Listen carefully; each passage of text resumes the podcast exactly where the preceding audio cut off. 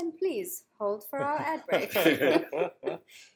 Phone's on silent, so we just put my phone is on silent. So it's my alarm. Oh. I suppose you'll edit this out. Yeah, no, I'll cut it out. This episode is brought to you by OfferZen, a South African recruitment startup for developers. OfferZen inverts the normal recruitment process. Instead of applying for jobs, 350 tech companies in Cape Town, Johannesburg, and Pretoria send developers interview requests with upfront salary info. For developers, it's completely free to sign up and use. In fact, you get 5,000 Rand if you take a job through them. Visit offerzen.com to sign up. That's OFFERZEN.com.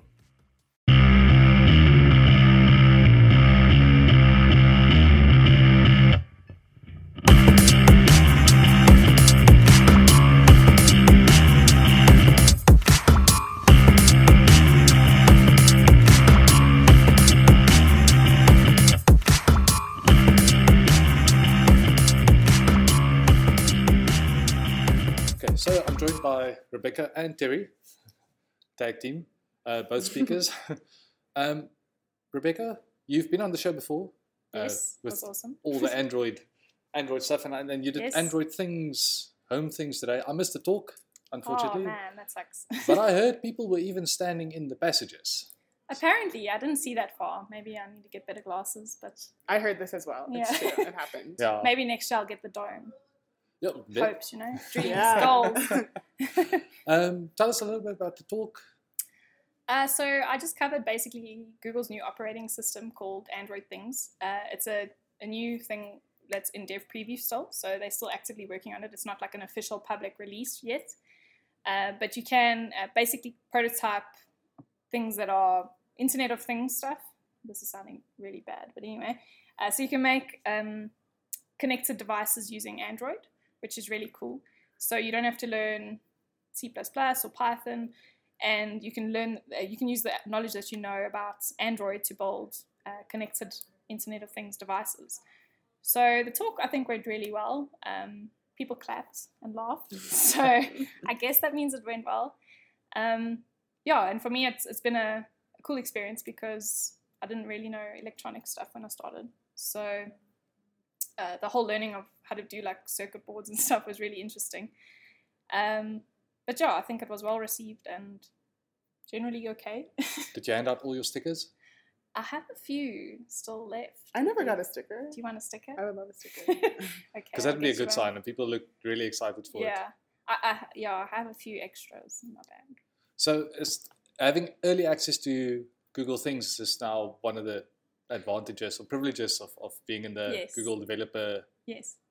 Group. I forgot the Google Developer Experts. Group.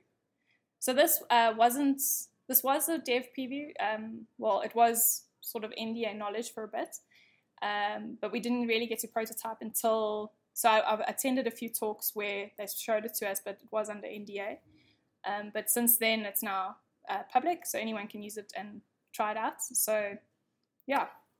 So what would be a typical use for Google Things, like home automation or anything that you can do with a Pi you could now do with? Basically, yeah. So I think the targeting for Android Things is more based towards trying to build and sell an actual product. So they're trying to get you to build the hardware and the software and sell that as a product. So more along the lines of you building a smart doorbell or something like that, and you ship the whole thing, and your clients don't really know that it's using Android Things, for instance. But you can sort of prototype and do whatever you want to do normally and build it as if you were building your own Raspberry Pis the same way. I haven't worked like it's not publicly live ready yet, so I don't know if you would build any products on it based on it now, but you can definitely prototype and build random things for your home.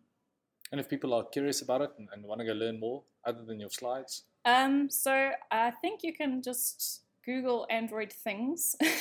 I can't think of the website right now. I think it's iot.developers.google.com. Or I'm not entirely sure. We can put it in the show notes.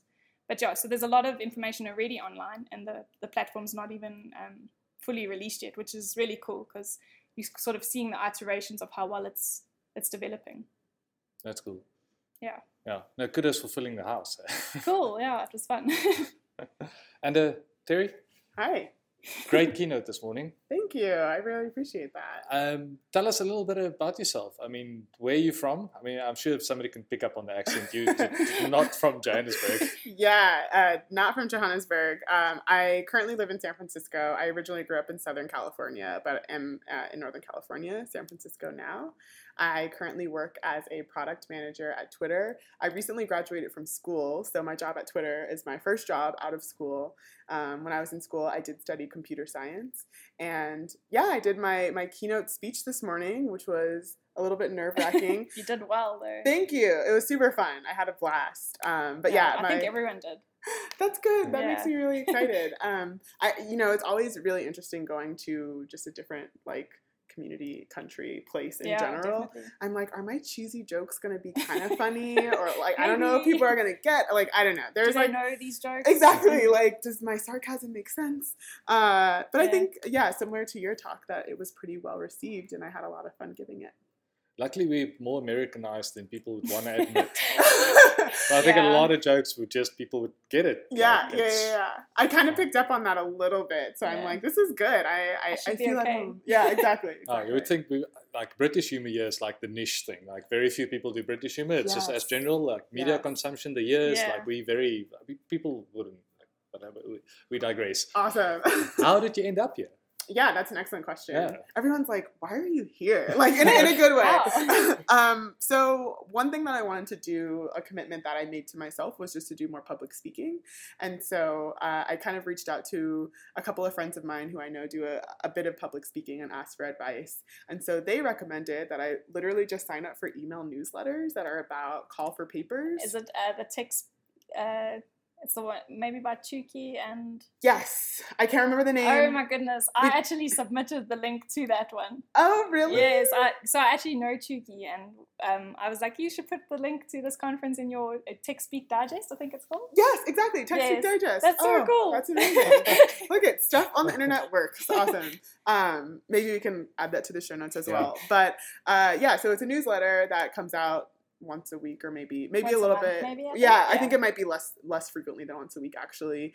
But it's basically a digest of conferences that are happening around the world that have call for papers open. So a call for papers is basically just an open call for anyone to submit a talk. And so I signed up for this newsletter and a handful of other newsletters as well that kind of are related to conferences. I found out about this. I was like, South Africa seems amazing. I want to go. And also this conference seems really cool. And so I just submitted my proposal for the talk that I gave today, and it was accepted, and I was asked to give the keynote, and I was kind of like, okay, sure, sounds good, and here I am. Yeah. Was it the first time you gave this talk? It's the very first time I gave this talk. Awesome. Kind of intimidating. I think you killed it, though. Thank you. Totally awesome. That makes me feel. It's a talk that I think I'm definitely going to use again because I had a ton of fun, and I learned some stuff today as well, so I can kind of tweak things a little bit. But I really wanted. My talk was on algorithmic bias in computing, and it was a topic that I've been interested in for a while, and so I did want an excuse to kind of buckle down and do research and give a talk on it, and so this is the perfect opportunity to do that. No, and that's so cool. Biases is an interesting thing in software, whether you know it or not. Totally. I was chatting to one of the guys at one of the sponsors, but it doesn't matter, there's the sponsor.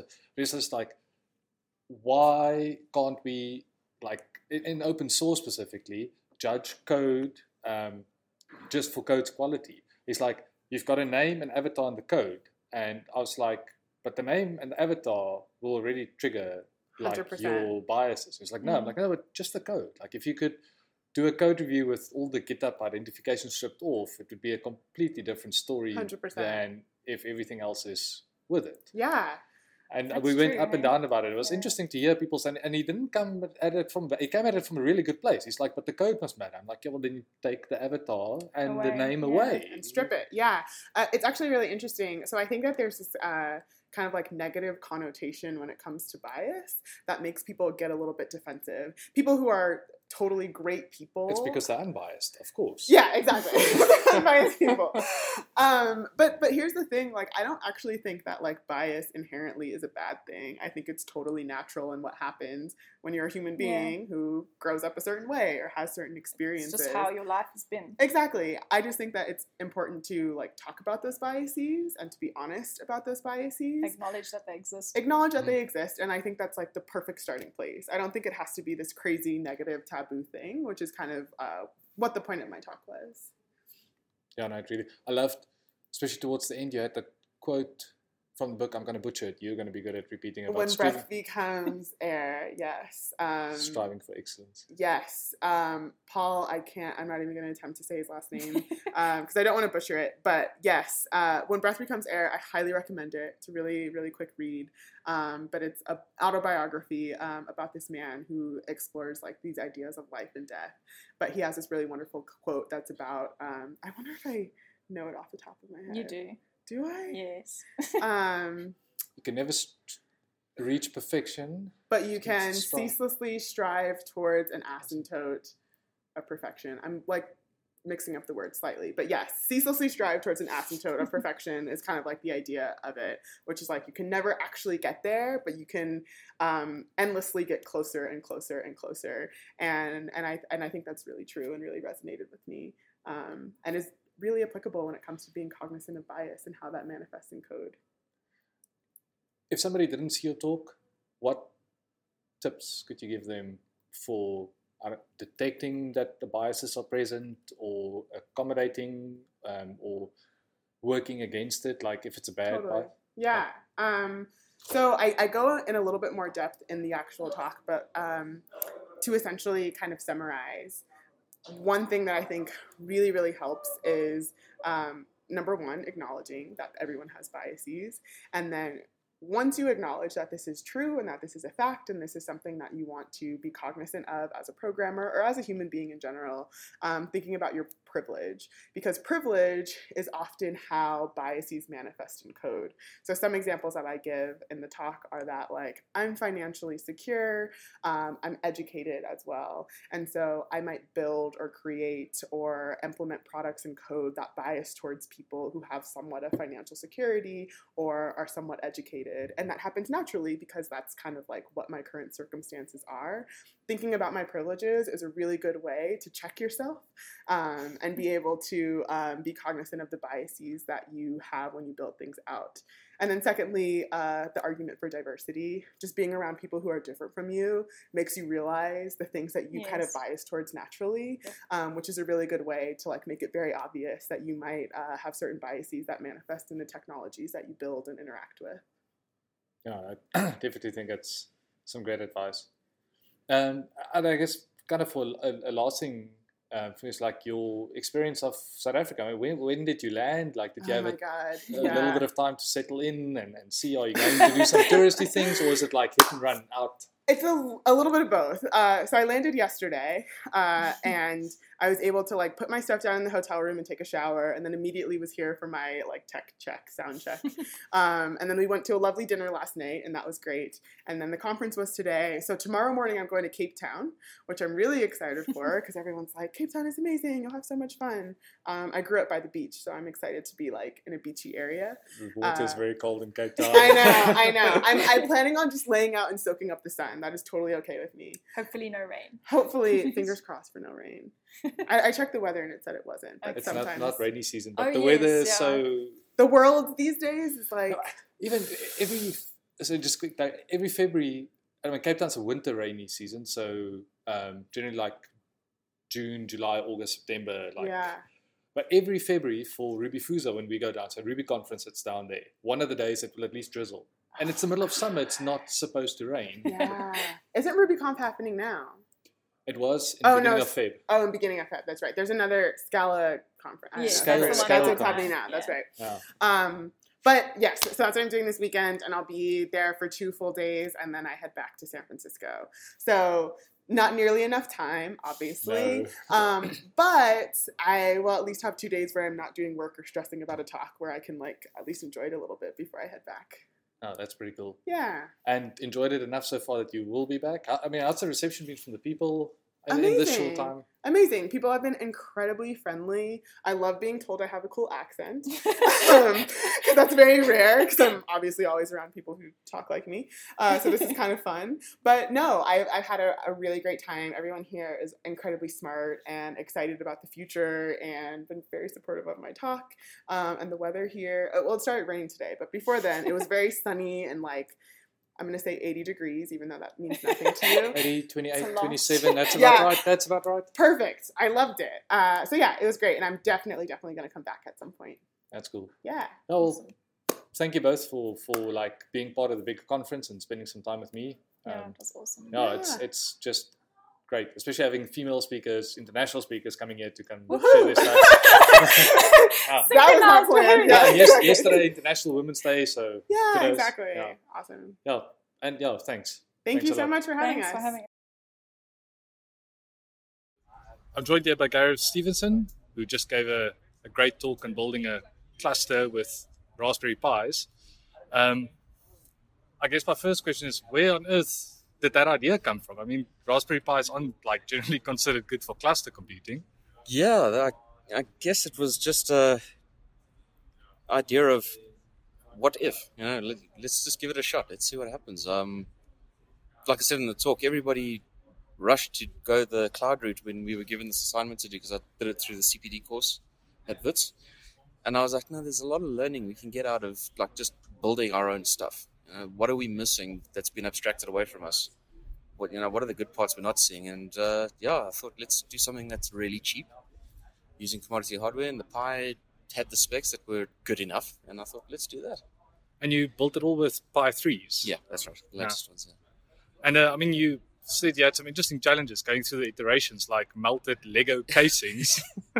Yeah, so I'd never touched a Raspberry Pi before, until last year when we decided to do this project. So I had no idea how much heat it generated, what kind of power requirements it had, nothing. So I just went in totally naive.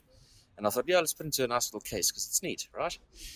And the case didn't agree with me and it melted because it ran so hot. So it was a messy experiment in the beginning, but yeah, you live and learn. But I mean, apart from that, like, what else did you have to learn that you didn't anticipate? I mean, the idea of just running distributed computing sounds simple enough if you can spin up a cloud server, but I'm sure you had a lot of surprises and learnings along the way. Correct. It was like, how do these things actually communicate and coordinate? That was something I don't get when I just spin up a VM instance on some cloud share somewhere. Like, how do the things all sync? How do they speak to a master? How does the master speak back to the slave? Or once you go into the guts of configuring the stuff, and you start to see, like, this thing has to talk this way via this channel. You start to realize, it actually uses this kind of messaging pattern to get that kind of stuff across. Things I would never have known if I just clicked a button on a screen and voila, I had a cluster computer in the cloud. Yeah. And I'm curious about, like, you showed all kinds of voltage and watts and amperage usage. And how much of that did you have to learn from scratch to get this done? A lot, because like I said, first time I played with the Raspberry Pi, so I had to learn, like, this thing requires voltage of a certain type. Normally I just plug in a power supply that it comes with and hey, it works.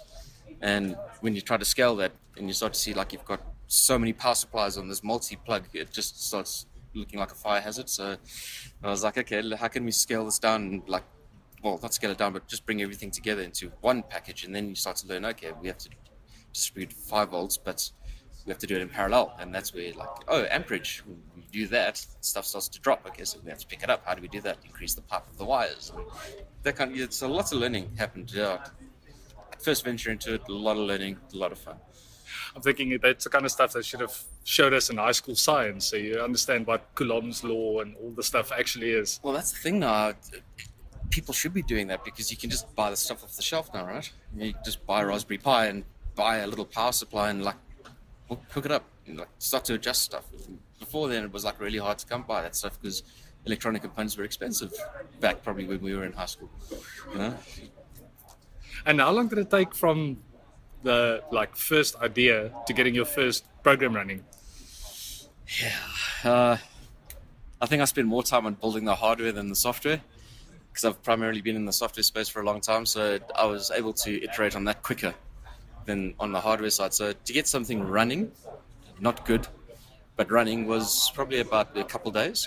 With actually building the hardware was like weeks. So yeah, orders of magnitude difference. And I guess for somebody like me who's always scared of the smoke coming out of the hardware and it no longer runs, like what kind of kept you going and keep pushing? When the smoke didn't come out, I knew I was on the right path. So then I just kept on adding on until smoke came out. Then I realized that's the wrong path. Then you go another way. And that's the only way you can do it. And you get better, less smoke comes out. He's not getting better results. But you have to burn your fingers sometimes. And for people that are curious and want to play with Raspberry Pis, like from scratch, what kind of advice can you offer them? Get one. Just plug it in, mess around, see what it can do. You'll be surprised what these little machines can do. Just order online, go to your take-a-lots, go to anywhere. They're readily available. Just get one, do it. The only way to get into it is to get into it. Get one. Cool, awesome, thank you. Cool, man. I want to take a moment to tell you about OfferZen.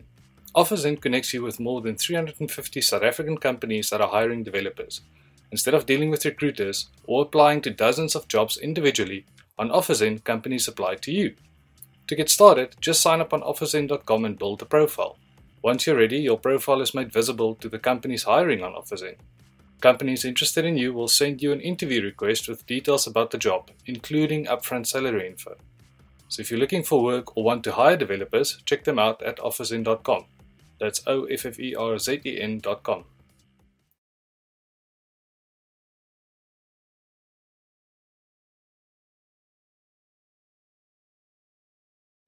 So I'm joined by Matt Kavanaugh from Brocode, who just gave a great talk on like breaking into websites effectively and responsible disclosing and just stupid stuff that people get up to.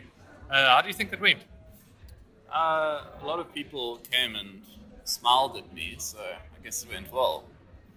So I kind of liked it, but I was blown away by just the amount of stupidness you showed that people go through when they publish websites.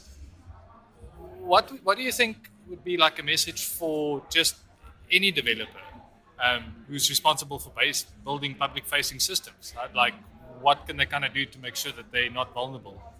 So, I don't know a lot of the technical sides of security, but I think it's important for most developers, no matter what skill level they are, to just sort of do a few basic tutorials on different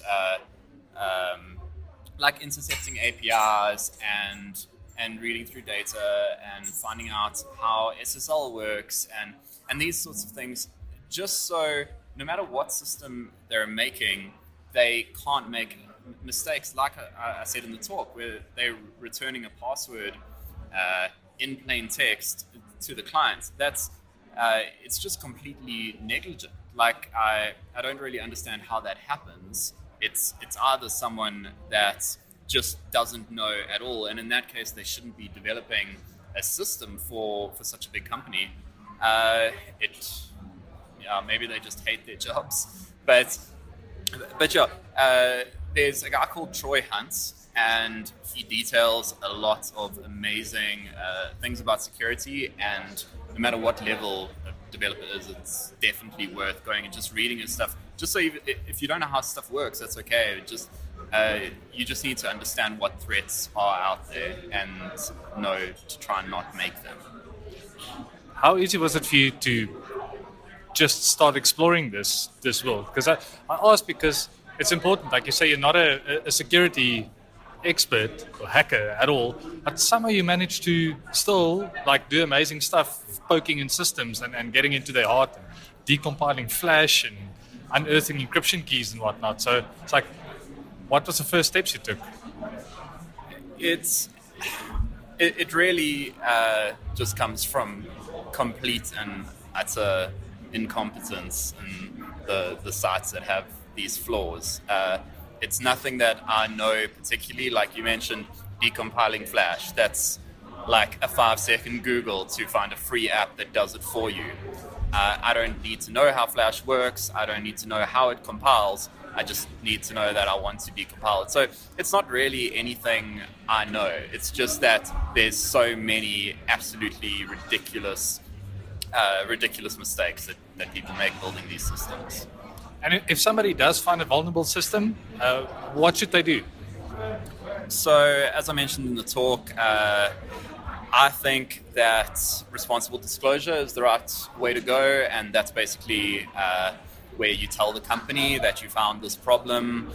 You tell them if you understand how to fix it, maybe you tell them that, and you don't tell anyone else. You give the company time to fix it, and you try to agree on an amount of time that they have to fix it before you speak publicly about it. Cool. Thank you so much. That was a great talk. Cool. Thank you. So I'm joined by Candice and Robert, organizers of DEF CON this year. Great show, you guys. Thank you. A lot better than last year, like I said a few times, but I don't know how to quantify it, but lots of happy people smiling everywhere, so thank you so much. My first question would be, and this is based off last year's talk, which you've got, I'll link to the show in the show notes, where Robert, you said you wish this year you actually have a chance to see more talks. Did you? Yes, I actually got to 2 talks this year, so it's been a significant improvement over last year where I got to 0. The 2 talks I got to see was Bardi and his talk on blockchain, which was amazing. So it was in the room we're actually sitting in right now. And then Matt Kavanaugh's talk on security and hacking and how he got access to a lot of certain companies' data and other companies' information. It was lots of fun. I had a good laugh in that one. Yeah. And Candice, did you get to see any talks? I did. I actually went to the first few talks. Anuja from ChiliSoft, she's the CEO of ChiliSoft, she did a talk on what I would say was bridging the gap between what is business value and what is being a developer in a company, which I thought was incredibly valuable. And I also really enjoyed Marius Debeer's talk on burnout. It was really insightful, very interesting. And I saw Rachel Reese's talk on whether or not functional programming is a fad. And I thought that was very interesting. Yeah, and I traded that one for the Elm talk. The Elm talk. Yeah, so it was 2 functional talks next back to same track, same time. How did the preparations go this year? I mean, lessons learned from last year, all the aircons worked. Yeah, from last year we started. 90% of the aircons worked. We had, it's DEF CON. One aircon must die. So we had one aircon fail this morning. It was fixed at lunchtime. But I have told people that for 2018, if an aircon doesn't die by natural causes, I will shoot it. Because we need some tradition here somewhere. It's been great. We start to prep a lot earlier. We started on the 13th of July as opposed to September, which gave us a lot more time. We switched venues to a much bigger venue. We can hold 750 plus people in the main hall, main dome here at Voter World. And that has been fantastic. Voter World's also super experienced with this sort of stuff. And they know exactly how to run these events. They know. So we've had very few problems today. I'm probably more critical than anyone else about this. Even 2 seconds of problems is a big problem. And so I've been watching on Twitter, I've been watching on this, and we've really positive feedback for everything. I agree. That's all I have to say about that. I think that the feedback from the people here has been, well done, excellent job. And I really feel like today we didn't have to do anything. That was really the great part about, we got to just show up today and be like attendees. Everything that we needed to have organized was organized. And I don't know what Candice is talking about. I don't know what Rob did today. My feet are so sore. I have been. I went to every session. We popped in, checked, spoke to every sponsor, spoke to everything. It's been, for me, and a big reason why this conference exists is there are many ways to learn things. For a lot of people, when you're starting out, when you're new in a company, new in software dev, going to a session like this is going to talks is useful to learn. If you work at companies that have very rigid ways of working, it's very useful to go to a conference where you can see other technologies. You can learn about things you would never see in your day-to-day job. I haven't felt that's me for 10, 12 years now. What I do find is the conference talks and the passages, the conversations I've had with people, and the things I've learned just in the passages have been far more valuable than anything else. And so, for me, today is a day of not going to many talks, but learning a lot and growing a lot and finding out about people and the things that make them passionate and and then how I can apply that, and how can I learn from them in that way. So maybe it's very different for me because I don't go to many talks and run around a lot and try to pick up these different things.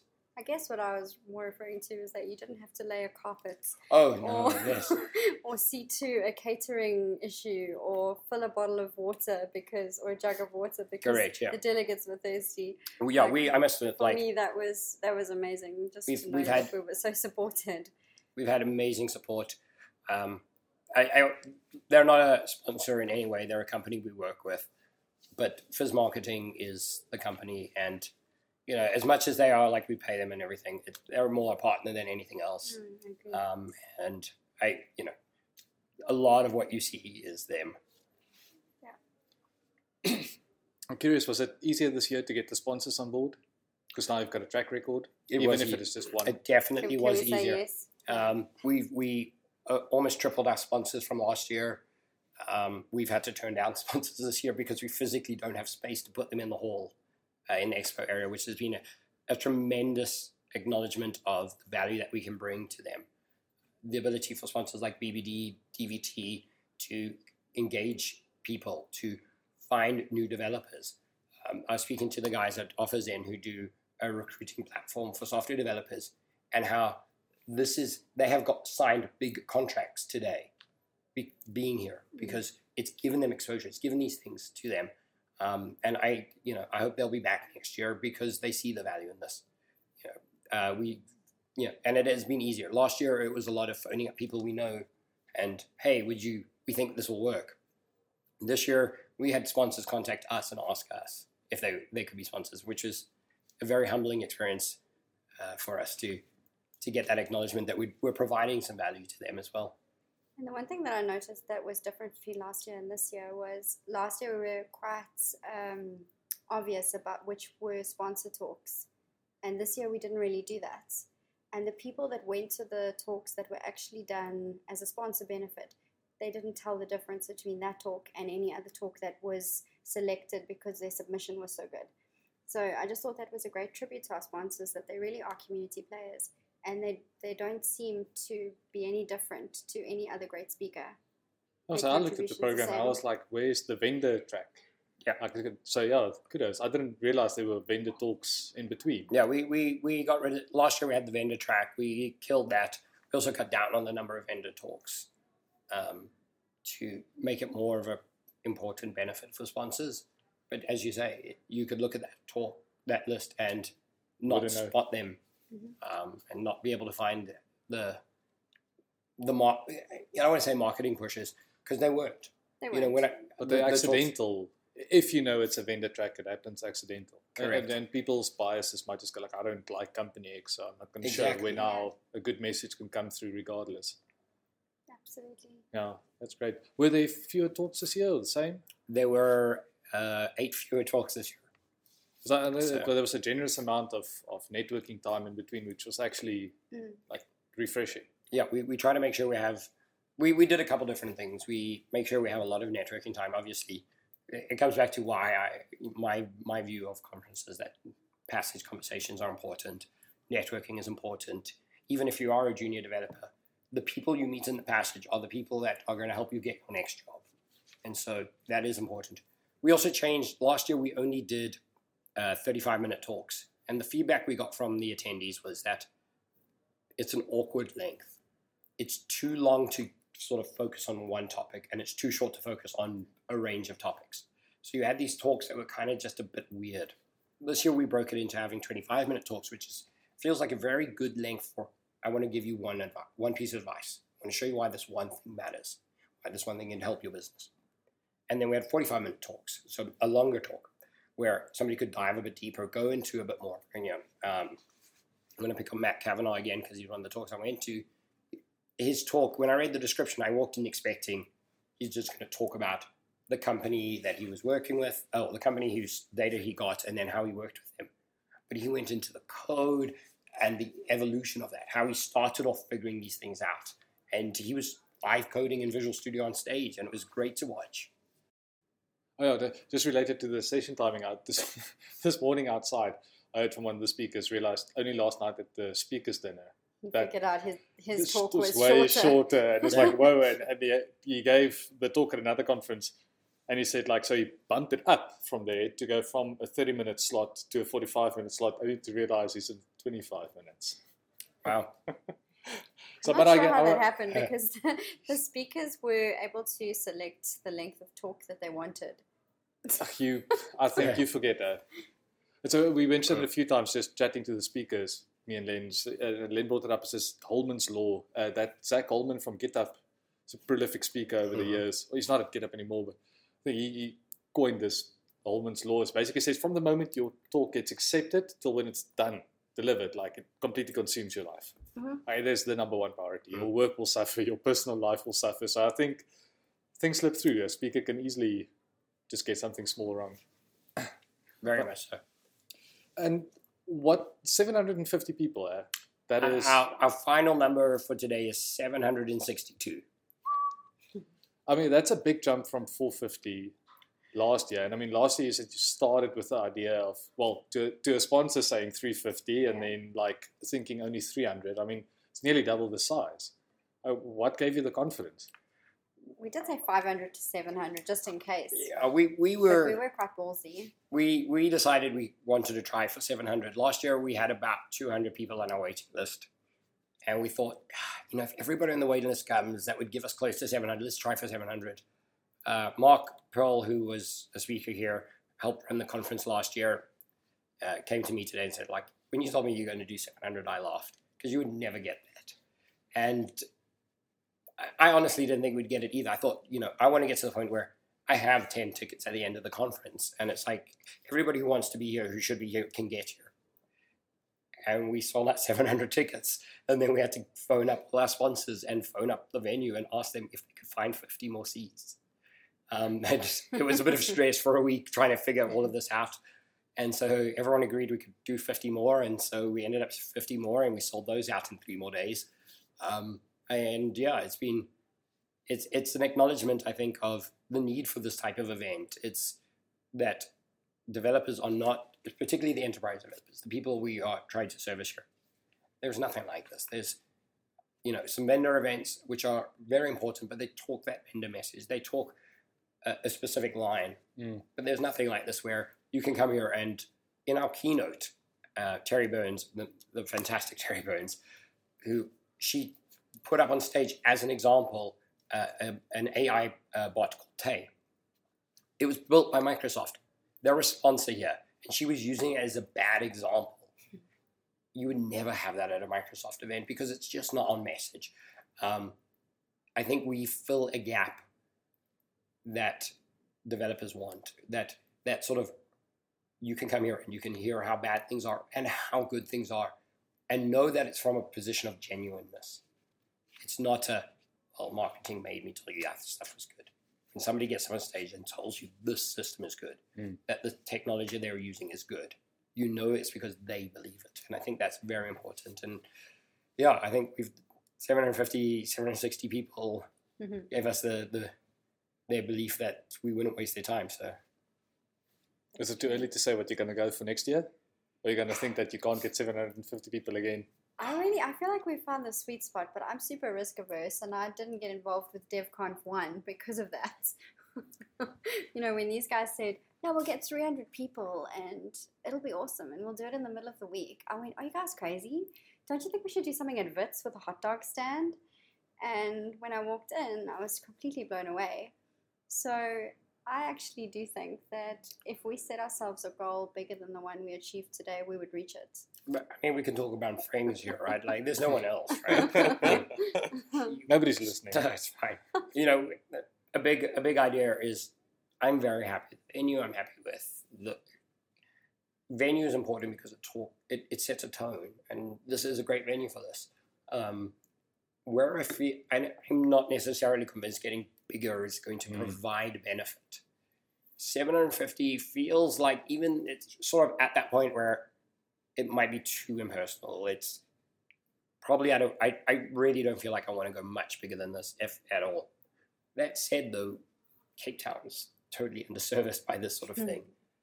There is nothing stopping us running DevConf 2018 over a week where we do Tuesday in Johannesburg and a smaller, maybe 200-person event in Cape Town. I mean, we're just among friends, so this is it's no promises. But a smaller 200, 300-person event in Cape Town on a Thursday, and bringing some of our speakers down and having that sort of thing there, because I think we can. There's a lot of companies, financial services, retail, things like that, who would benefit from this as well. Plus, the people that flew up from Cape Town to be here today would go to the Cape Town event, which means the people that were on our waiting list that didn't make it to today would be serviced by this event here in Joburg. So I think in a way it's a good thing. And we keep to our 750, and I think we will meet the demand. I think this venue held everybody perfectly. They didn't. Yeah, the flow was really good because it's even though it's quite spacious, it does seem to be contained. So you don't ever feel like people are outside of a door somewhere and they're inaccessible. Everyone feels like they're still in the same space, but they're not squashed, and they don't feel like they're in each other's space. Yeah, definitely. Well, well, before we end, I want to know from you, what did you think? Tell us about how it's been doing the podcast here. And yeah, it's been great. I didn't get nearly as many recordings done as I would have liked to. It's strangely difficult doing this in person live. We had so many good chats just with people everywhere, like asking them what's going on. Everybody's been happy. The speakers were all happy. They all felt obviously relieved after their talks were over. I haven't heard a single bad thing. And I was also following it on Twitter like heavily, and just saw people really happy, lots of activity, I think a bit more than last year. I didn't see a single complaint on Twitter. Neither did we. I've been on Twitter like a hawk. Yeah. I'm going to say there was a couple little issues. I think, you know, nothing that wasn't dealt with quickly and resolved quickly. But my in-person chats with people have been very positive. It was also great to see a bunch of people that I saw last year. Some people I worked with a while ago that I almost had to drag kicking and screaming to DEF CON last year to just go like, you need to come learn. Like, it's important for all the reasons that you stated earlier, Rob. It's like, it's important to see what you don't know. Like, hear new stuff that now can like start seeding and populating your brain, and boom, back here, same teams doing their thing, and I haven't seen them since, and that's absolutely fantastic. And it's nice seeing at the scale like different people I know that I didn't know knew each other, how they're busy connecting and chatting, and you hear how people are sharing their stories and whatnot. I had a chat to some of the sponsors as well. They were all very happy and excited. The OfferZen guys were great, the BBD guys were great. So, and it was so much fun seeing people, the virtual reality stands, people were engaged in there the whole time. Driven waxed it with the coffee, as always. The Bean There guys are really good. It is good coffee. Yeah, and I mean, those baristas keep their head up. I mean, they must hear a million stupid jokes by the time I get there and make a stupid joke, and they still smile and laugh and whatnot. I think the fact that EOH sponsored the drinks and giving us, I mean, it's nearly 7 o'clock now as we record this. People are hanging around. Yeah, I mean, that's a big, nobody rushed out, and it's not just one of those things. So the fact that we can hear like laughter in the background and we're far away from the main room, it's like, it's a testament to it. An absolute testament to it. I think you guys did great. I really I expected this event to be amazing, and it was amazinger than I expected. Really it was. And one of the things that I would also just like to acknowledge is that we're seeing so many more ladies coming to these events. So being a woman in IT myself, I noticed that our agenda had, I think we had 6 or 7 women in our agenda, and that was absolutely incredible. And the show of support from the audience as well, incredible. It was just absolutely mind-blowing. So I'm really happy to see the diversity that these kind of events is starting to encourage. Yeah, I noticed the same thing. I definitely noticed the same thing. So it's becoming a much safer space for everybody. And it's nice having the code of conduct up and right there in the opening welcome message, so people know that there's an expectation. So that's great. No, congratulations. Thank you. And thank you for having us. Thank you for your support. Well. No, thank you. I mean, it's important for us to have, as I said the other day, an email. when I was introducing you to Lee, who's our PR woman. This is the premier podcast. There is no better podcast for us to be part of. We need to make sure they're there, and we need to make sure they're happy. And so thank you for your support, and thank you for giving us a chance to talk tonight. Oh, thanks. Thank you, Ken. And looking forward to DEF CON 2018. Definitely. So are we. And I'm sure. Well, I'll look forward to it next week. Yes, this week I'm taking off for the rest of it. You can start looking forward to it in July. Earlier, maybe. Yeah, June. Yeah, and I guess same thing goes, as you said, like if people are hearing to this and they want to sponsor, they can reach out in time. Email us. Earlier rather than later. info@devconf.co.today. Email us now. We'll put you in our mailing lists. Make sure that the moment we have our sponsor plans, the moment we have our ticket plans, the moment we have anything, we'll communicate. Yeah, and I mean, people can just follow DevConf ZA on Twitter. Keep an eye open for when the CFP is open. Definitely. Yeah, get their talks in. Yeah, definitely. I think this is a great chance for anybody who wants to speak to really get a good leg up. Yeah, I think I know we're about to conclude, but I think it is just important to say that as much as we had very experienced speakers and very, very good presenters here today, we also did make provision for brand new people that have nothing on YouTube and we haven't seen in any of our user groups. They were welcome, and there were speakers like that today here. So there is certainly room for that. So people shouldn't feel like they shouldn't submit because they've never been at a conference before. We do make provision for that. And I guess if a new speaker is feeling nervous, they've at least got the developer UGS like an on-ramp. Absolutely. We have a 10-minute slot for that every single meetup. And if the speaker's feeling nervous, they can talk to Candice and myself, who... literally, as we were walking onto stage for the keynote, we're feeling nervous. 100%. It's totally normal, and we are there to support and help. You know, we use the developer user group. We'll give up time to talk, and you know, speakers here were talking to me on email about their presentations, what they wanted to do, how they wanted to do it. And at least if they don't make it, they get a generous discount. They do get a generous discount, absolutely. I was actually speaking to one speaker who didn't make it, but Andy actually read his email and saw he had a discount. And I remember last year I said, like, people just bought full price tickets and they didn't even know they got the discount. So there's even some merit in giving it your best. Definitely, yeah, we really appreciate that. And there are people who have been speakers at these events in the past that are more than willing to mentor. So should a newish speaker get selected to speak at DevConf, there are people like Donnie Roo who's put his hand up before and said, I'm willing to mentor. If anybody wants that service, I'm willing to offer it. And he's an amazing person to learn from. So, like, the support is out there, whether it's from us or whether it's from other members of the community. It's there, and it should be taken full advantage of. Yeah. Cool, well, thank you so much. Thank you. Thank you. And enjoy the break after this now. Okay. For 1 week. Show notes for this episode can be found on ZADevchat.io. As always, ratings and reviews on iTunes are much appreciated. If you have feedback on this episode or any other episode, you can tweet us at ZADevchat or leave a comment on the website. Thanks for listening to the ZADevchat podcast, and we'll see you next time.